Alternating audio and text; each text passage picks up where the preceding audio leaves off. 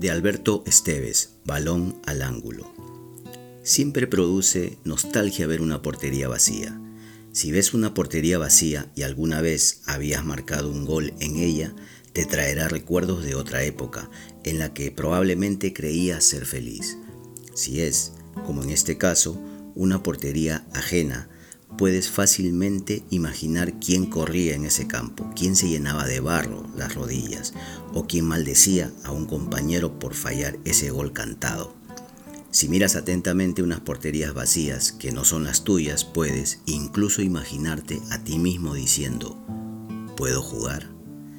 Estas porterías se fotografiaron en Broomfield Park, Londres, en 1944, en plena Segunda Guerra Mundial. No había nadie para jugar, ahora tampoco. Salgo al balcón y mientras miro la calle vacía pienso que quizás las porterías no sepan que nos dicen que tenemos que combatir otra vez, que ahora cada mañana sale un militar en la tele dando un parte de guerra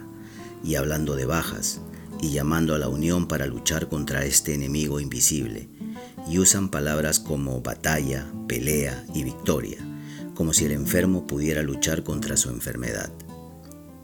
Oigo el silencio desde el balcón y divago pensando que las porterías no saben que estamos encerrados en casa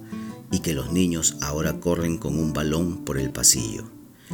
E imagino que quizás las porterías nos echan de menos y que quizás nos recuerdan y que quizás ocupan su tiempo vacío como Funes el memorioso,